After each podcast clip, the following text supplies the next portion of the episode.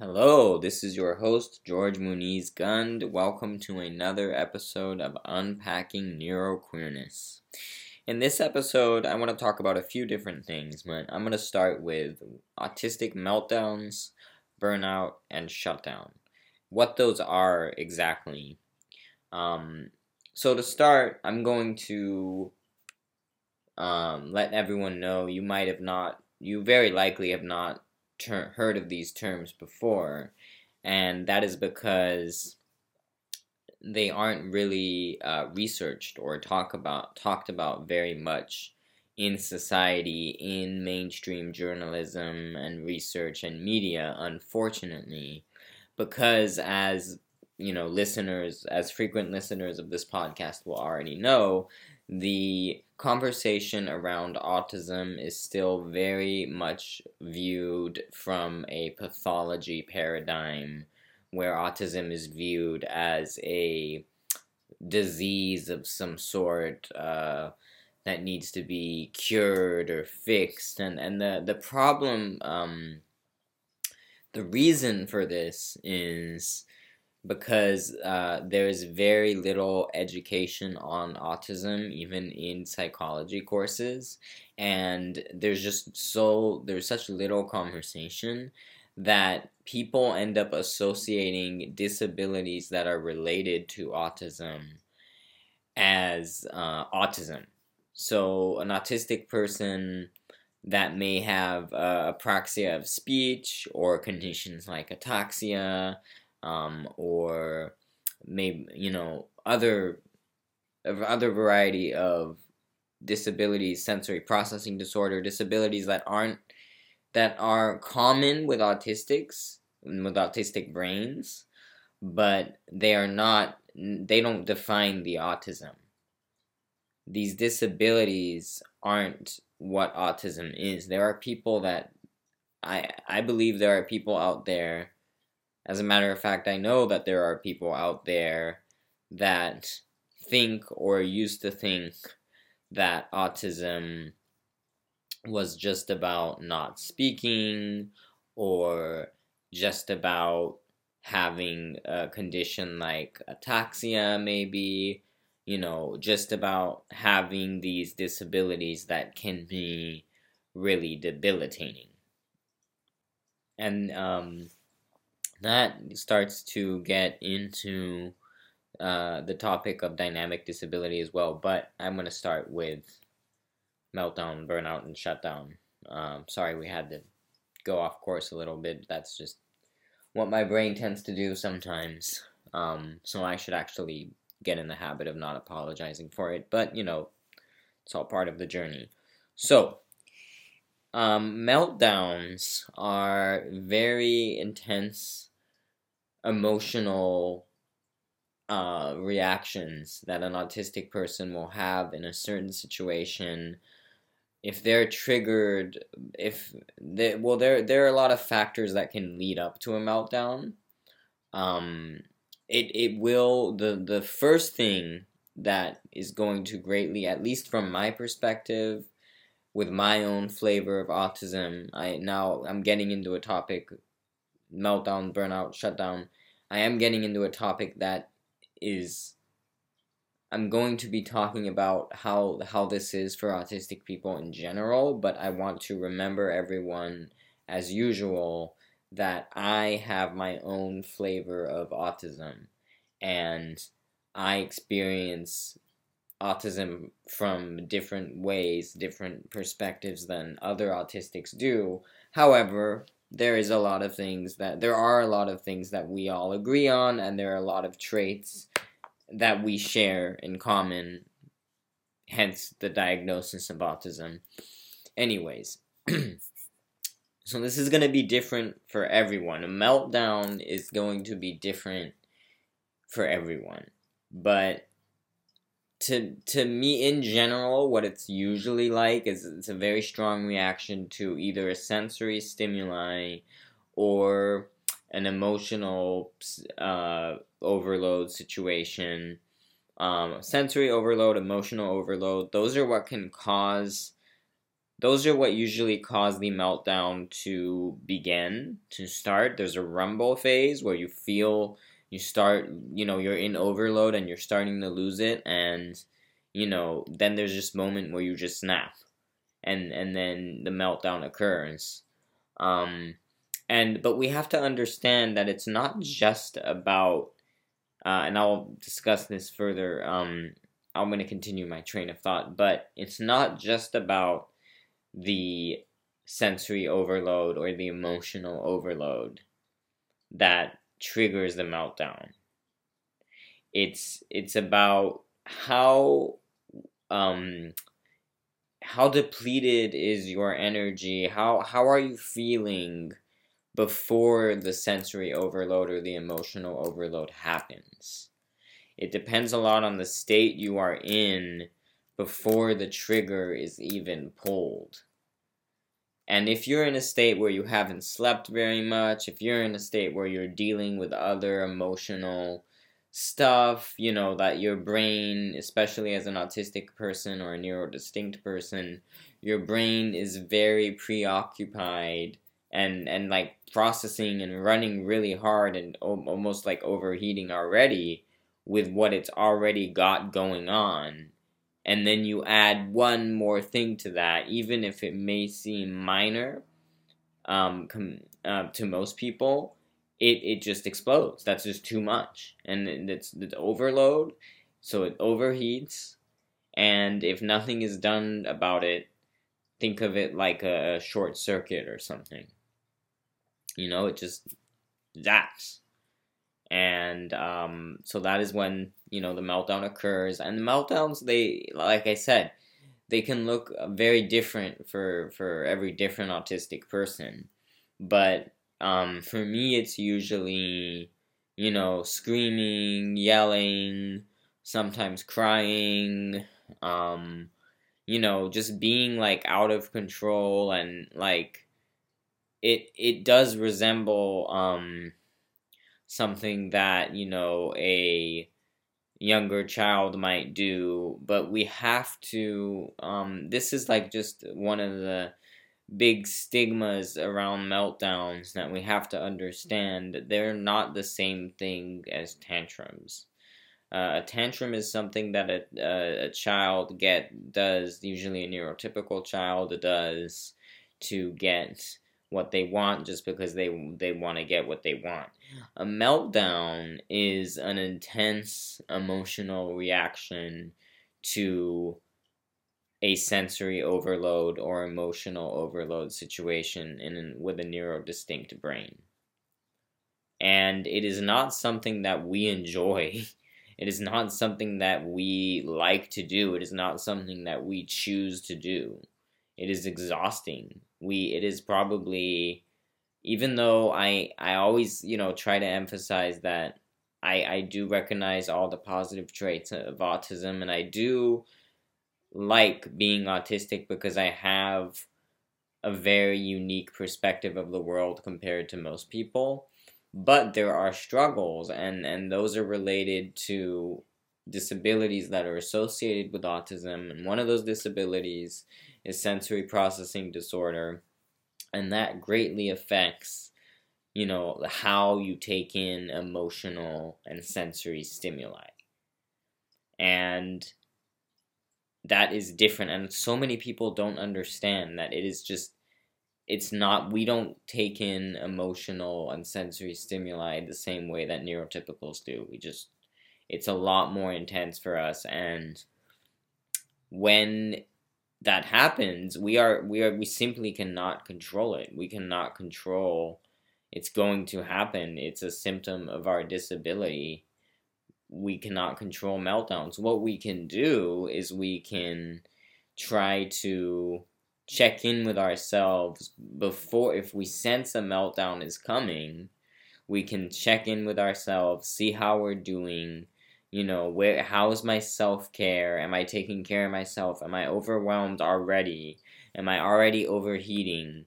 Is this should i step away from wherever i am? Should i go you know ideally for a lot of autistics and i feel this way too we want to be alone usually during these situations. Not because we don't like people around us, but like the people around us, but we just, you know, we need space to process our emotions and cool ourselves down, hopefully, if we can. Um, and if you sense the trigger and if you sense you're in the rumble stage where it's coming but it can still be stopped, idea this doesn't always happen. This isn't always able to happen. We're not always able to control this, but ideally you want to catch yourself and disengage. Do not engage in the situation or whatever it is. And, you know, be able to hopefully cool yourself down, but that's not always possible. And we have to honor that. We have to honor that, particularly with uh, certain, you know, certain cases of sensory processing disorder with certain autistics this varies by by person but they just you cannot sometimes you can't control the reaction it is going to happen and you don't you're not even in a place where you are aware of the self-care methods and how you can work to try to prevent meltdowns. And what so i think what educators caretakers and parents really need to learn and understand about meltdowns is they are not tantrums, they're not controllable behavior. It is not just a matter of the behavior, it is what is behind the behavior. Always ask yourself was there a sensory or emotional trigger behind the behavior? Had there been something leading up to this? Was the person already depleted? Were they already tired from uh, not getting any sleep or whatever it may have been? Um, you know, always ask yourself, like, always understand, like, okay, there's something that probably caused this, and of course, you want to be able to, um, to stop the meltdown, but there's there's a way to do that. You don't want to shame the individual for like having a meltdown. You want to be able to de-escalate, get them to be able to calm down, and this is going to depend. I can't I can't really get into specifics because this is going to depend greatly on the person. But for me, I like it when people are able to just very gently calm me down and I can go, you know, where wherever I can go to a space that I can just be like to by myself and or even I might even want to be with someone depending on the situation and the relationship um and just kind of relax and not really talk for a while but just kind of decompress and cool down. Um now this leads to uh, burnout what burnout and shutdown is as well.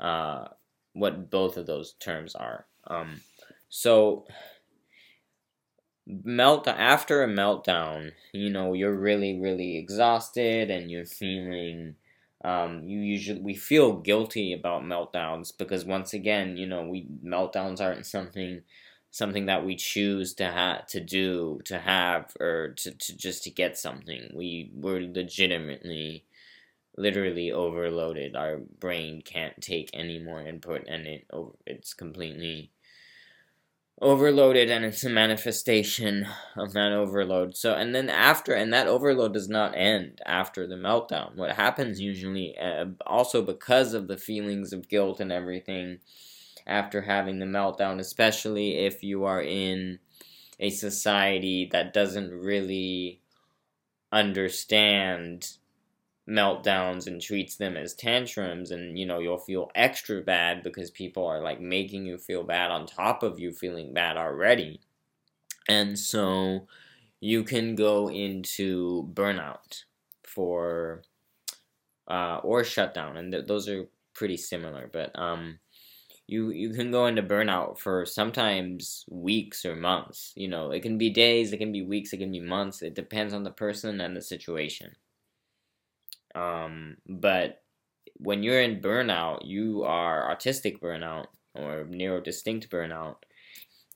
You basically it's it's very compared it, it gets misdiagnosed as depression a lot because the symptoms are very similar to depression um, you're basically, you know, you, you can't get out of bed, you don't want to move around that much, you you don't have much energy to eat or engage with anyone, you don't really want to, you can't really take a phone call or really be texting, you're not really, you don't have the energy for any of that stuff.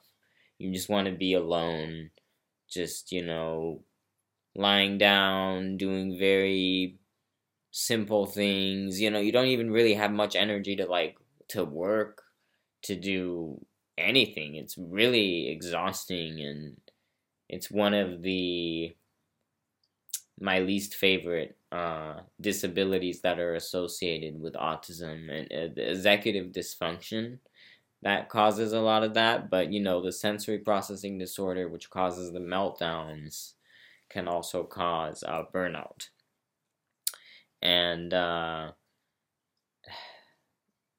yeah, it's there. There are ways, you know. Once again, it's different for every person, but there are ways of taking care of yourself to to get out of burnout.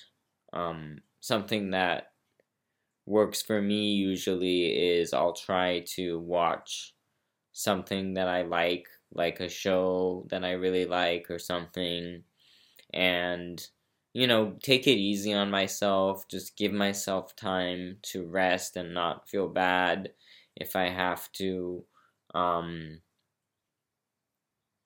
to do that, but you know, that's not always possible like if you have um depending on your work or school schedule. And and there have been many times throughout my life that I have had to just, you know, suck it up or whatever. And I, I was just feeling really shitty and like burned out and tired. And I would have to go to school. I'd have to get up at fucking, um, seven in the morning and, and, you know, get in the car and, and go to school.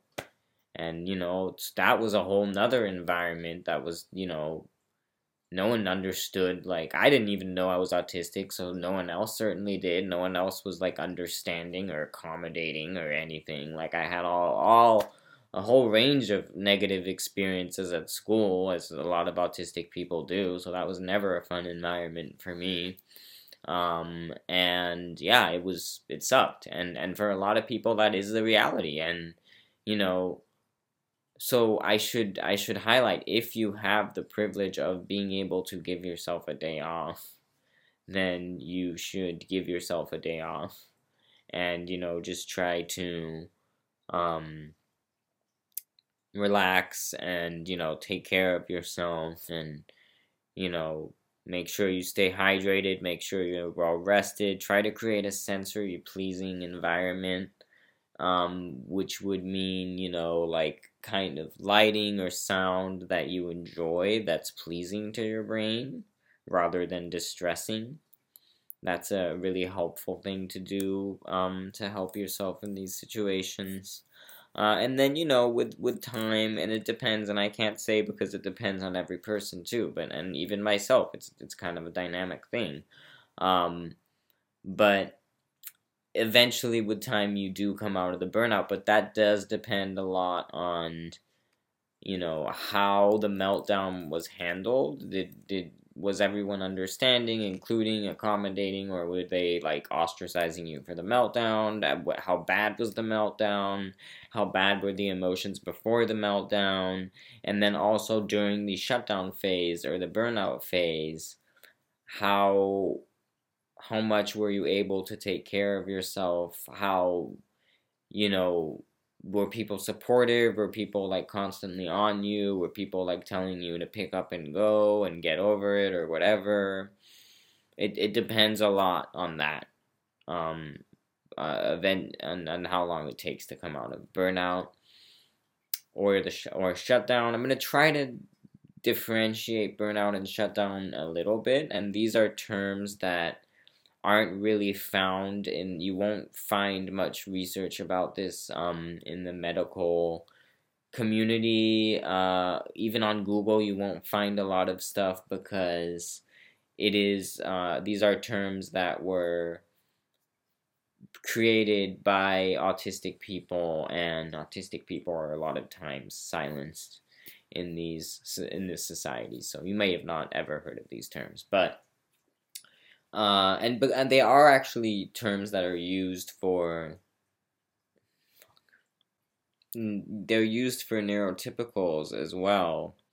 But the experience of a neurotypical um, burnout and a neurotypical shutdown is very different. Uh, I don't actually, it's I can't even say because I'm not neurotypical, so I just don't understand. But um, it's it's very different and self-care usually it's very different too. Like for neurotypicals it's like a lot of neurotypicals not all neurotypicals but they think of self-care as like you know going to the spa and you know drinking cucumber water or whatever. And for autistic people it's like being away from stimuli from people from sounds from light from noise being at home in your bedroom, you know, in a sensory pleasing environment, whatever that may look like for you. And just being able to give yourself and your brain to this is like to give your brain time to rest. Because you're not we're not machines. See this is a problem with the society that we live in is like we're, we're treated like people are like machines. They're supposed to be like functioning like every day 24 7 and we we don't like we're not machines we're people we have emotions we have so much stuff that goes on in our lives that we can't like act like we're machines you know? So essentially that that is uh so burnout and shutdown sorry see i'm getting in the weeds a little bit um burnout usually it is after, uh, or at least for me, it's after an emotional reaction or an emotional trigger or a meltdown, you know, some something along those lines. Uh, it's usually, to me, in how I view it, it's emotional related.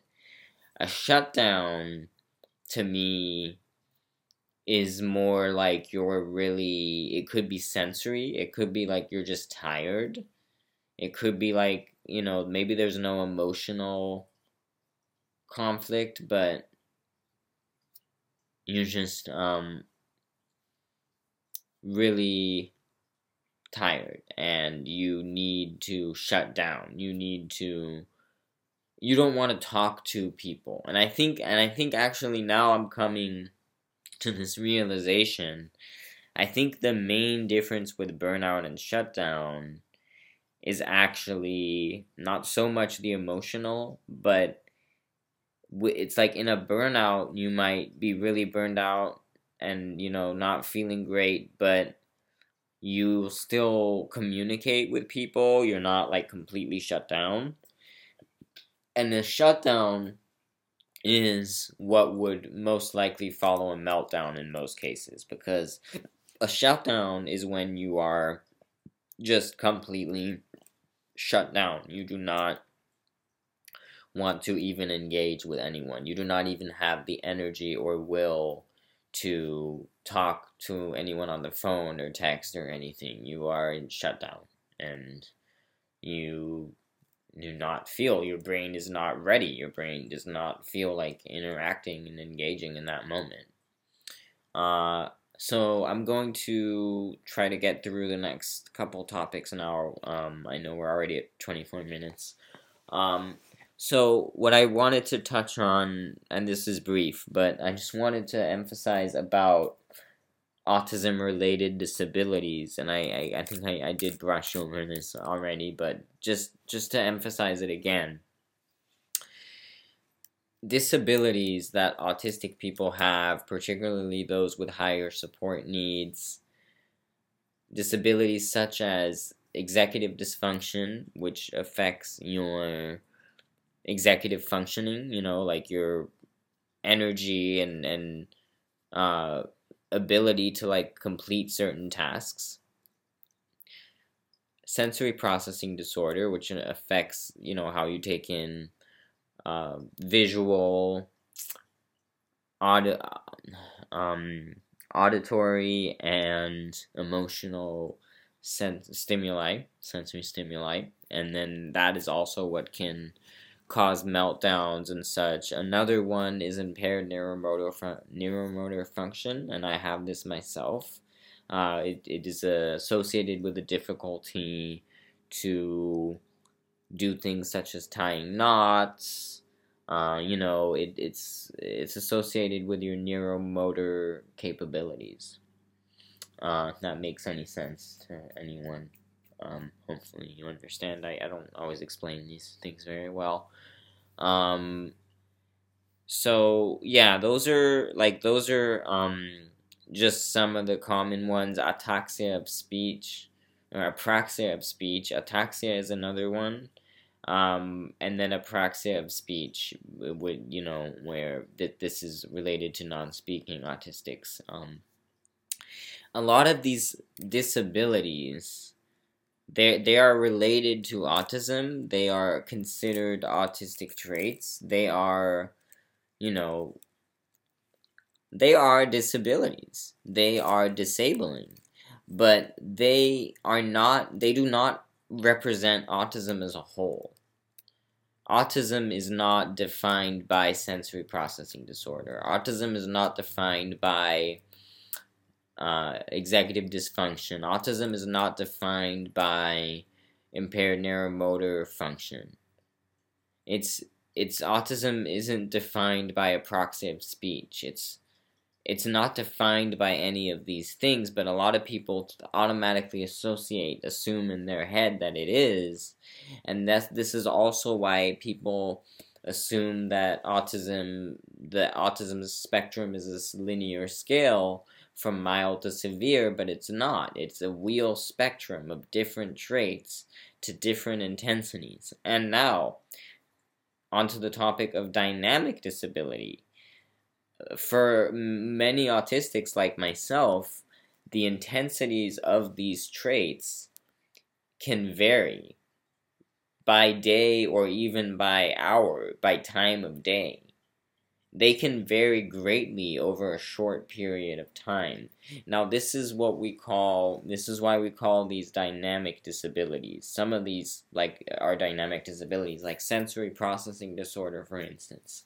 That is a dynamic disability because sensory, um, sensory sensitivities, uh, in my case, for example, and in the case of many other autistics, sensory sensitivities for us they can vary. Like there there will be certain times where I can be in a pretty loud this is just me. This is me. But um where I can be in a pretty loud place, you know, lots of lights, lots of people, whatever, and I'm actually pretty calm cuz my self-care has been good that day. I have been feeling I'm in a good place, I'm in a good mood, so I'm not too overwhelmed by the stimuli in a on a day however that i'm not feeling very great that maybe i didn't get a lot of sleep or what it, whatever the case may be i might be triggered by the sound of someone chewing at the table like two tables away from me at a restaurant. I'm having a meal with my dad i'm having a meal with my sister with my friend and whoever it may be, and, and there's someone chewing two tables away, that could trigger me. That could, like, kind of put me into sensory overload a little bit. So, it's it's a dynamic disability. A lot of these disabilities are dynamic disabilities, and so that is an overview on what dynamic disability means. Um, so I hope you enjoyed this episode. I know it was kind of all over the place, but you know that's how how it is sometimes. So make the best of what we have. Uh, and I will see you again uh, for the next one. Thank you for listening.